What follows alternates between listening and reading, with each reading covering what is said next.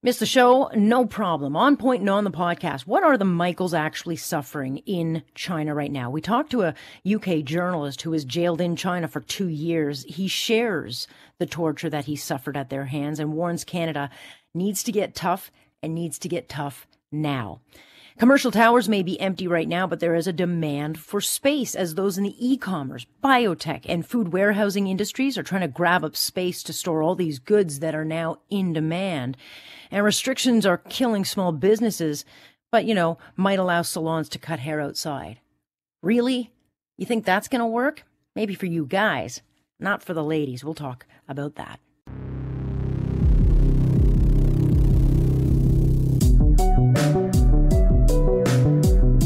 Your point? You just don't ever get the point. Am I getting through to you? That's the point you understand. There is a point. That point where enough is enough. Here's Alex Pearson on Global News Radio. I'm listening.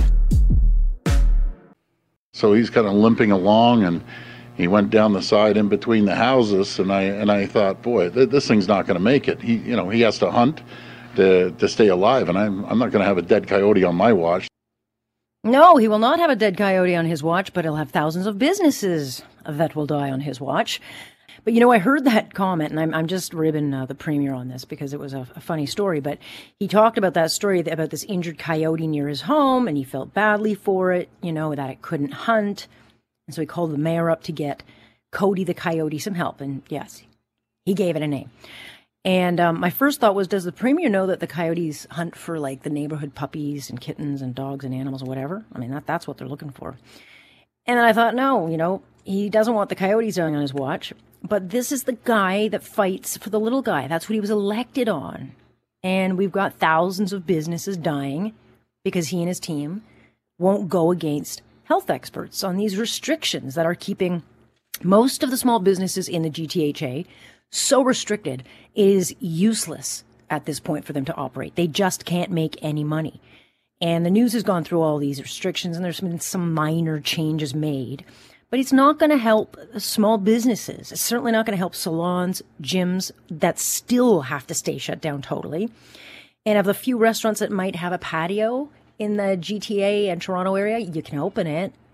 And then if you have a restaurant that you can, you know, in the red zone, you can get it like 50% filled. But again, it's not going to make margins. And so there's real no balance or fairness to these restrictions. But um, hopefully the coyote will do well. But boy, oh boy, whew, I should have known this was coming today. It always does. It always comes right before Easter and it always comes late on a Friday. But we got the sunshine list today and oh boy, does it punctuate the very big divide beha- you know, between how unfair these lockdowns have been to the private sector. And they always put it out late on Friday so that it doesn't get the attention. But it's a list of public service employees that earn, you know, 100,000 and up. It's such a doozy. It's so revolting this year. First of all, there's more than 205,000 people on this list. The number of teachers on this list has doubled. They got that pay raise back in 20, but now one in five teachers is making over $100,000. And don't forget, all the jobs we're talking about, they all come with big benefits packages and pensions. But then you see some of these other salaries, which will make you gag. The president of the University Health Network made 884K. Dr. Williams, 444K. Dr. de Villa, 336K. Peel Health Medical Officer of Health Dr. Loh got 358K. Dr. Yaffe was like the cheap one. She was 296,000. And that's just a little bit of it. And I don't begrudge anyone making a decent salary, but is it earned? That's what matters. Is it earned? And everyone will say, well, they worked long hours. Yeah, okay. We all did. I don't know about you, but I worked really long hours and I didn't make anywhere near any of those salaries. And the destruction of their decisions and the many missteps really make it hard to justify this money. I mean, what did they do before COVID? That's what I'd like to know. What did you do before COVID to make that salary? Other than diet guides and, you know, swimming tips. What did you do to earn that money, right? We got millions of people out of work. We have businesses that are losing everything and can't survive because of the decisions they make. I mean, are we all in this together?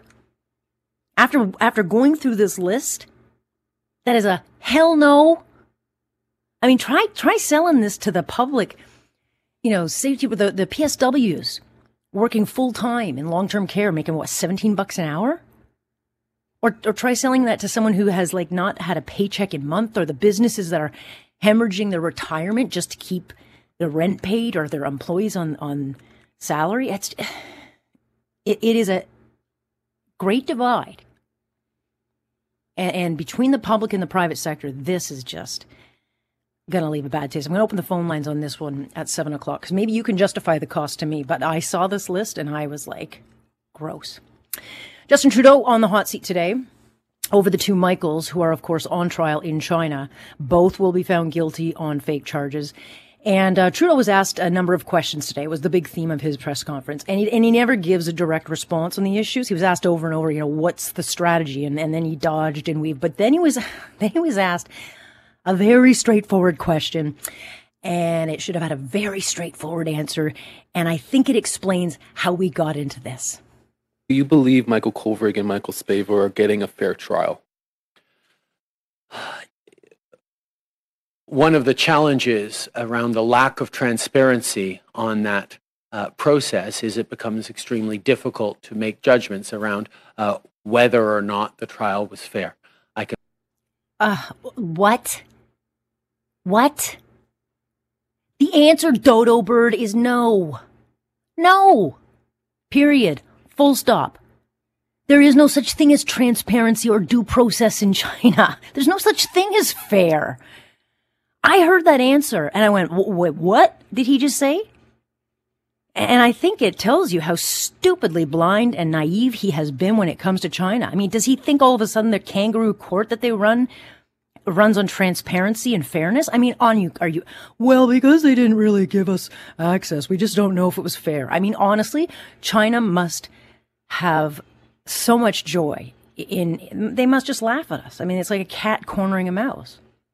And I spoke with a UK journalist today who was jailed for 2 years.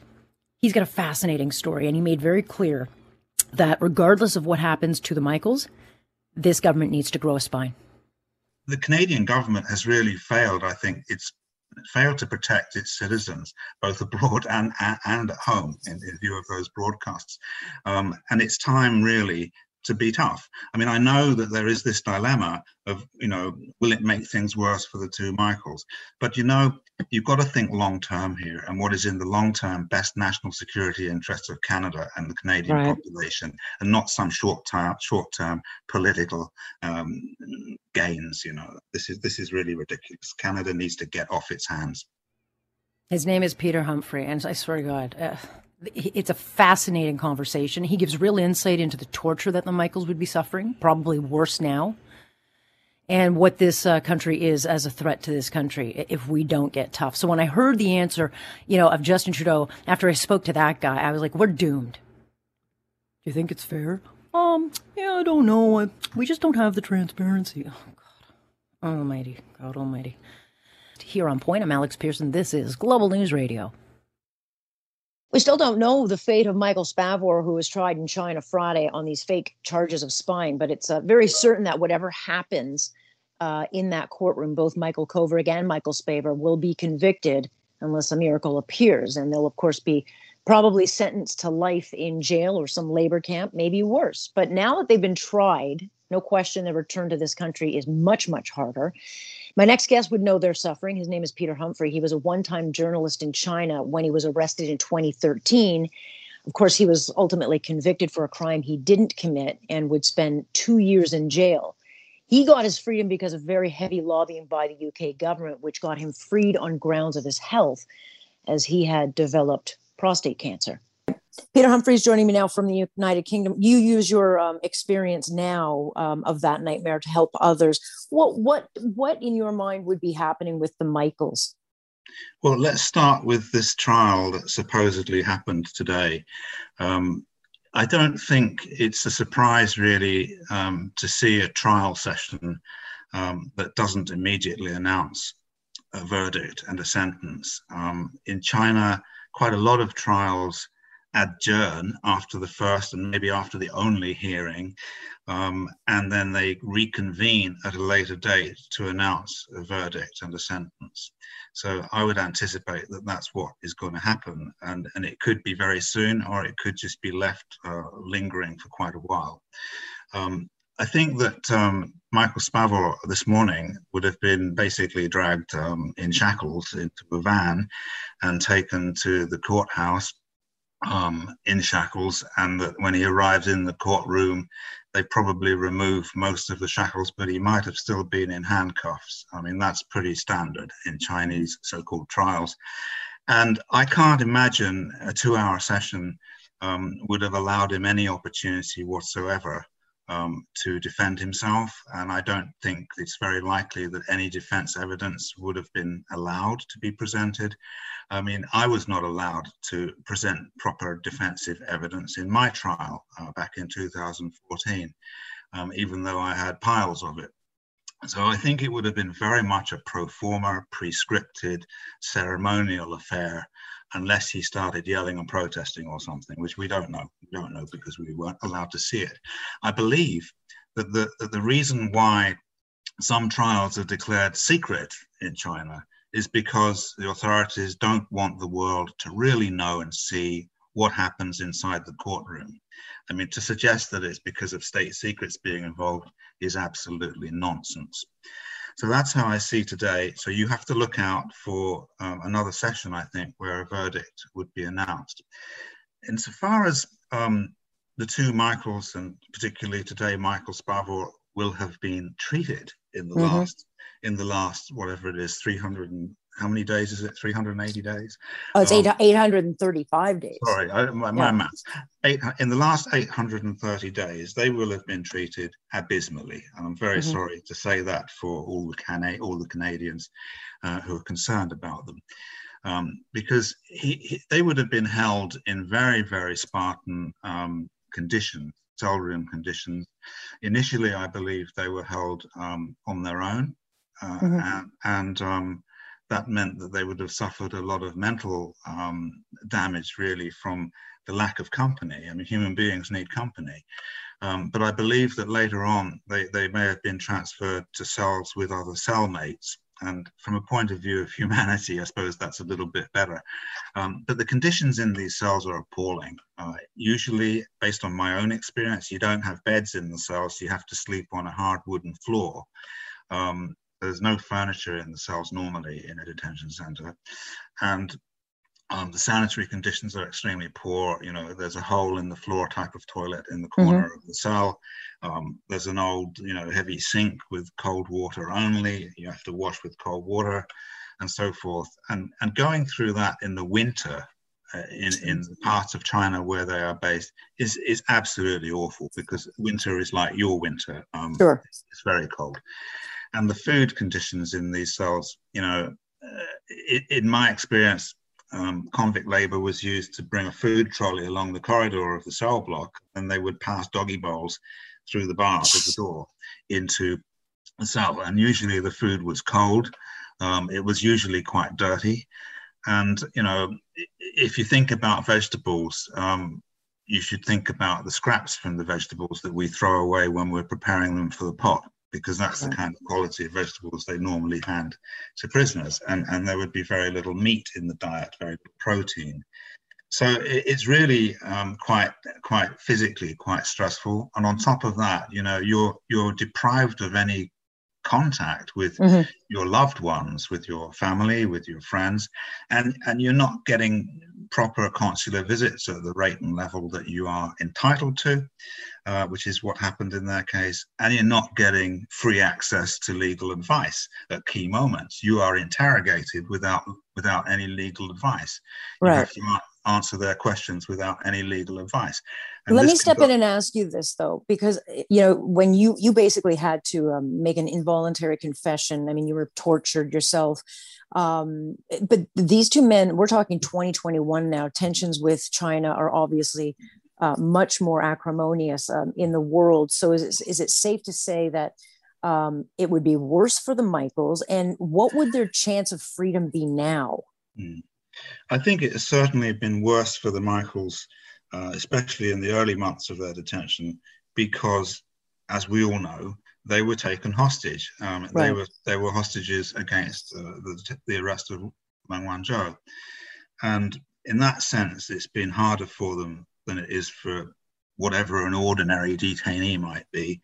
Um, much harder, and, and, I think that um, uh, right now, of course, it's even worse because tensions have ratcheted up even higher.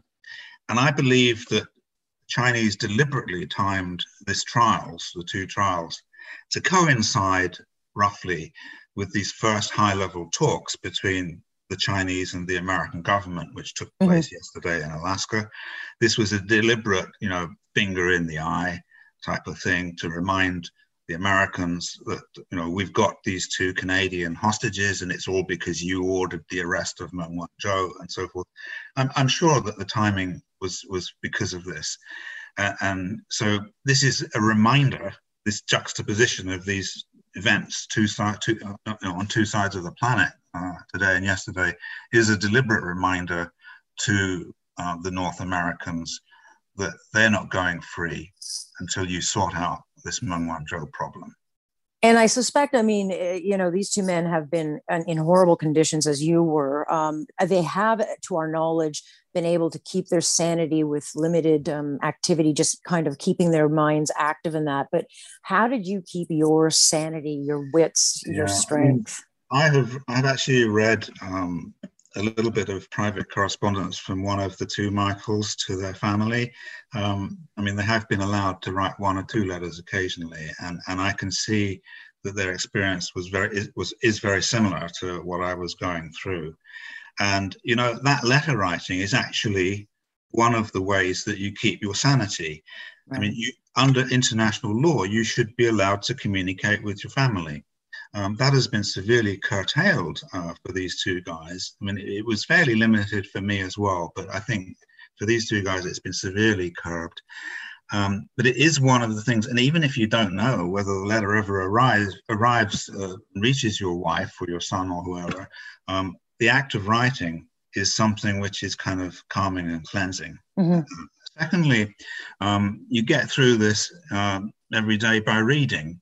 And in, in the early stage of their detention, they were even deprived of reading materials, uh, which is really cruel because this is actually one of the ways that you keep sane and keep your mind functioning in a normal and straight, straight way. I read I read more books in 23 months in, in Chinese cells than I read in the pre- previous 23 years. um, right. And, and that is something that keeps you sane. And the third thing that helps you get through is knowing that there are people out there who love you. You know, it's keeping love alive in your mind and in your mm-hmm. heart. You know, what, one of the things that really a- enabled me to survive was the love between me and my wife. Right. And so, so it's it is really important um, for governments to lobby for that for that um, family correspondence contact between a, a, prisoner and their family and so forth um, to keep them sane.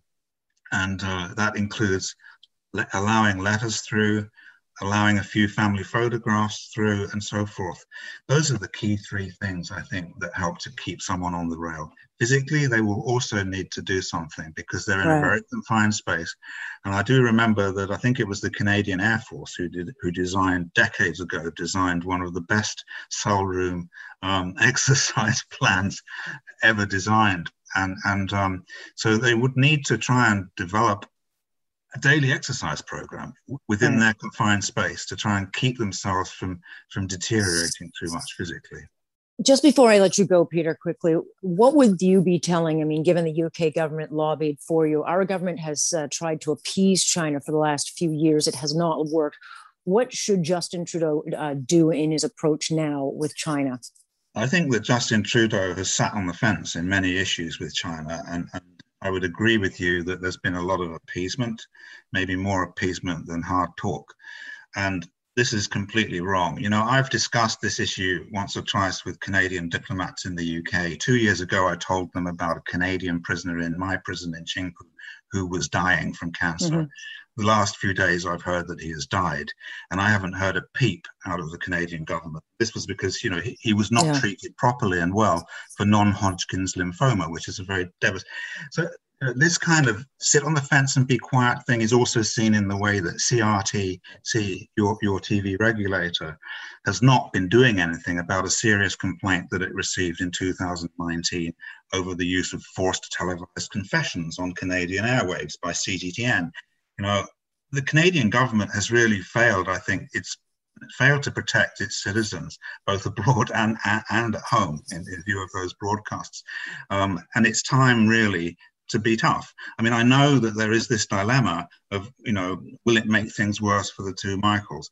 But you know, you've got to think long term here and what is in the long term best national security interests of Canada and the Canadian Right. population, and not some short term short term political um, gains. You know, this is this is really ridiculous. Canada needs to get off its hands.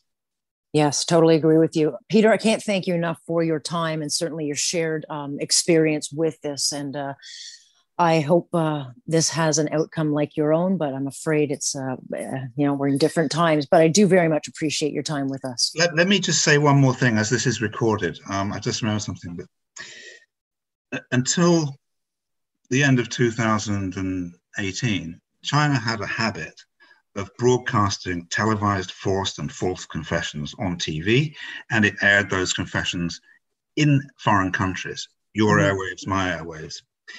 In, in, in November of 2018, I, I submitted a complaint to the UK television regulator Ofcom. And in the last few months, I've managed to have uh, Chinese television kicked off the airwaves in, in, in the UK. I believe that if I hadn't filed that complaint a couple of years ago and set the ball rolling for a whole slew of similar complaints which followed it from other people, I believe that the two Michaels probably would have been paraded on television inside a cage like I would. Right. Um, Yeah. So far, they haven't done that, um, and I suspect it's because uh, they do realise that they will they will suffer severe penalties if they do that to these two innocent men. We will stay tuned. Peter, my uh, very humblest thanks for your time and your shared experience. I very much appreciate it. Okay, thank you very much. That is Peter Humphrey uh, joining us here uh, from the United Kingdom. So he uses his uh, life now to help others like the two Michaels. When we come back, we'll talk about this and uh, the other day's headlines on Counterpoint Round One. And we'll do that in just a second here on Point on Global News Radio. All right, good to have you here. Um, what does COVID, the post COVID world, look like when it comes to urban centers?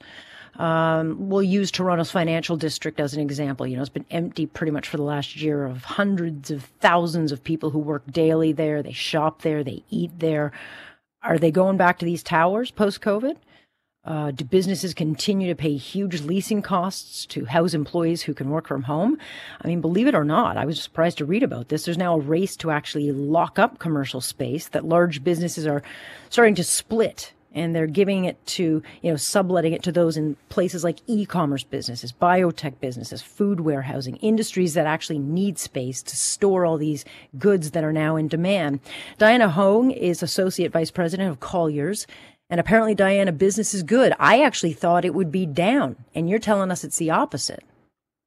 It's been fantastic in terms of demand, uh, huge demand on the industrial standpoint. Uh, we're seeing a lot of companies uh, out of the woodworks, uh, PPE users, um, companies that are um, auctioneers uh, with e-commerce, returning items. We're seeing a huge demand on that front uh, for the industrial space. Um, there's a lack of product, and the availability is, is is not there for, for groups looking for space like that. So, you know, a Scotiabank, let's say, in, in, downtown Toronto, they gave up some of their space because they've got more employees working out of home, and, and that is very expensive retail or, or, or um, um, co- commercial space. I mean, the, the price you pay on that is, is a premium. Are, are they getting rid of that space and finding people that want it because they've got um, goods to store? What, how is it working? So what we're seeing now, the trend is because there is a lack of uh, industrial spaces. Um, groups are being more creative. Printing companies uh, that need the warehousing spaces or um, food groups, because they can't find the industrial spaces with the shipping apron, uh, they would look to create a space such as retail uh, or office spaces with double man doors instead of your um, your typical drive-in doors. Um, so converting those spaces into creative spaces as warehouse, that's what they're looking to do. Is it only Toronto? Where where are we seeing this happen across the province? It's everywhere across the board, from downtown core all the way to Burlington, even the West End, uh, Pickering. Um, all of these storefronts, um, they're all being um, repurposed or relooked at for smaller industrial users. Um, there is definitely a struggle with retail and office, um, but mm-hmm. groups are looking at it differently. So, how will that change the landscape then of what we are used to when you think of a downtown? You know, you, you look at a Toronto downtown or maybe a Hamilton downtown, um, and you think, okay, that's where people shop for retail, that's where people dine out. What you're telling me is those places will look much different, you know, in a post COVID world. For right now, definitely the, the trend for industrial buildings, industrial space, there's a, that type of demand, and we're uh, we are seeing uh, that trickling over from the Van- Vancouver market. Uh, they're using higher density buildings to be converted into industrial space. We haven't seen the vertical warehousing here as of yet, uh, but there has been lots of discussions with uh, prominent developers in the core uh, to do vertical warehousing. So we're definitely going to see a huge trend in, in that in the in the core. Okay. And then what challenges does that pose? Because that means you're going to have a lot more delivery service downtown. You're going to have, a, it's going to change the complexion, no question, but it's also going to uh, have some logistical challenges. Once you get traffic back in the picture, once you've got, you know, a bit more density with people back in, um, in, in urban centers. 100%. Uh, groups, I mean, industrial users, they're looking everywhere. They are spreading their wings further west, east, north.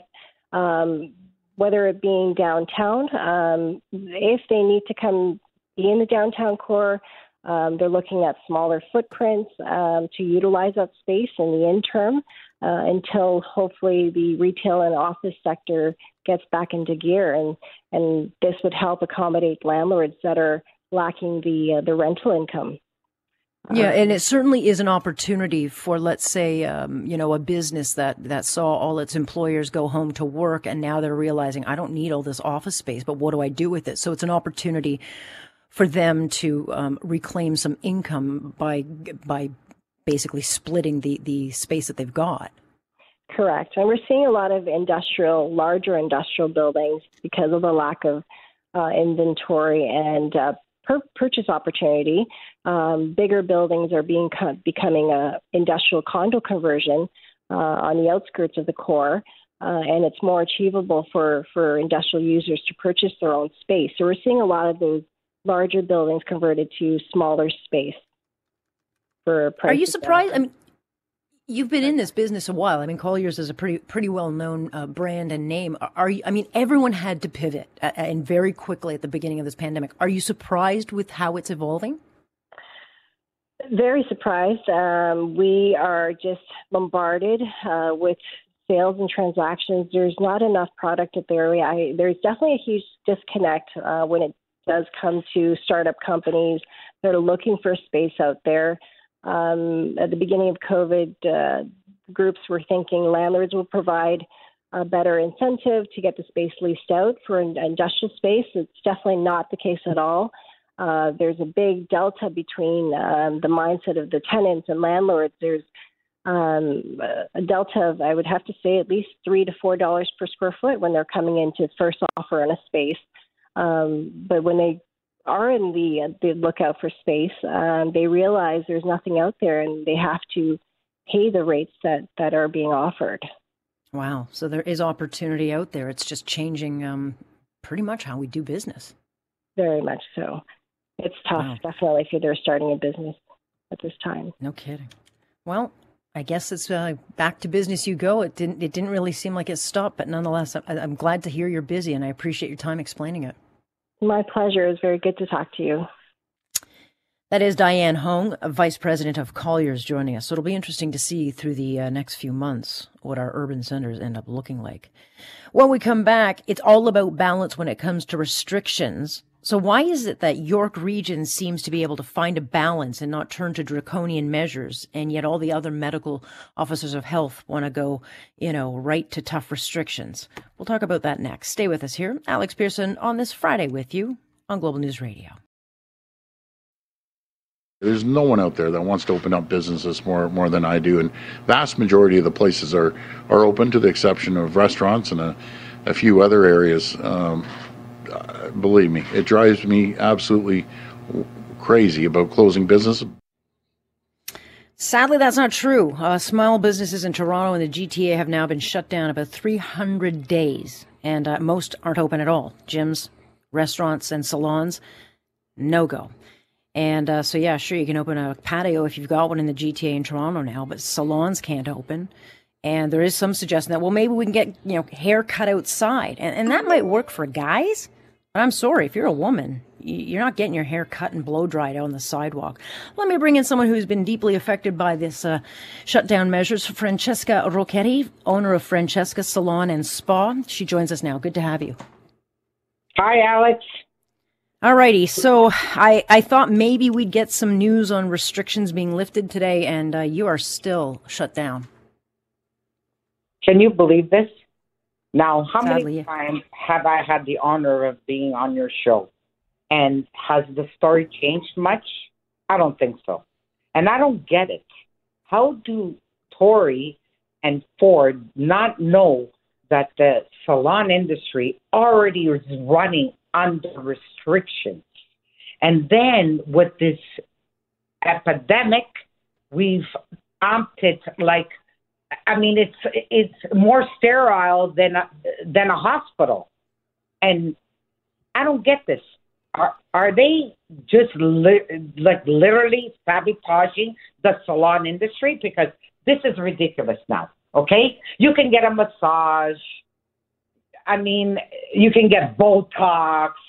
I mean, I honestly, I have no idea what's going on at this point. At this point, it's ridiculous, Alex. It's ridiculous. They have literally sabotaged. Ford and Tory have literally sabotaged my business after 28 years of working my butt off. He has put my industry underground. Everybody's going to work cash and nobody's going to pay taxes. How are we going to get out of this crap? How? Yeah, let me ask you this because this is one of the busiest. This is one of the busiest times. You know, you've got Passover coming up, and and you know, uh, women like to get their hair done. You've got Easter coming up. This is a really busy time where you guys would normally be just jammed full, and like you are turning business away like crazy. Yeah. So can you imagine? Come on. Are you kidding me right now? Like you really don't think we're essential? All over the world, salons are essential. Why not in the GTA? I'm not getting this. I'm not getting this. We have not even had any numbers. There's no, there's no, like you can see, like honestly, I feel like they're sabotaging our industry. How else can you look at it as, as somebody in business after 28 years? Are you kidding me right now? Like, Yeah, I mean, I'm starting to look like Crystal Gayle. Alex? I'm go- I'm starting to look like Crystal Gayle, but you know, you mentioned that the uh, industry is going underground. I mean, and I'm hearing that a lot of people of people that are just saying, you know what, to hell with this. I'm just going to take my tools and, and go out and um and make money like that because they're that desperate. Exactly. And I don't blame them, Alex. I really don't blame them. It took us so many years to take this industry out of underground and paying taxes and so on. Oh, let me pay cash so I don't have to pay tax. Come on. You know what? We came a long way as an industry. And honestly, they've just thrown us back under under underground, man. We're underground again. And this industry, good luck. Good luck us help like you know what, honestly, like I hate to be the bearer of bad news, but you know what?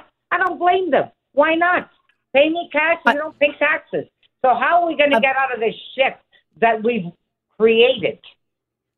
I've only got about a minute left, Francesca, but you know there is suggestions that you know we could let salons uh, cut hair outside. Would your salon be able to do that?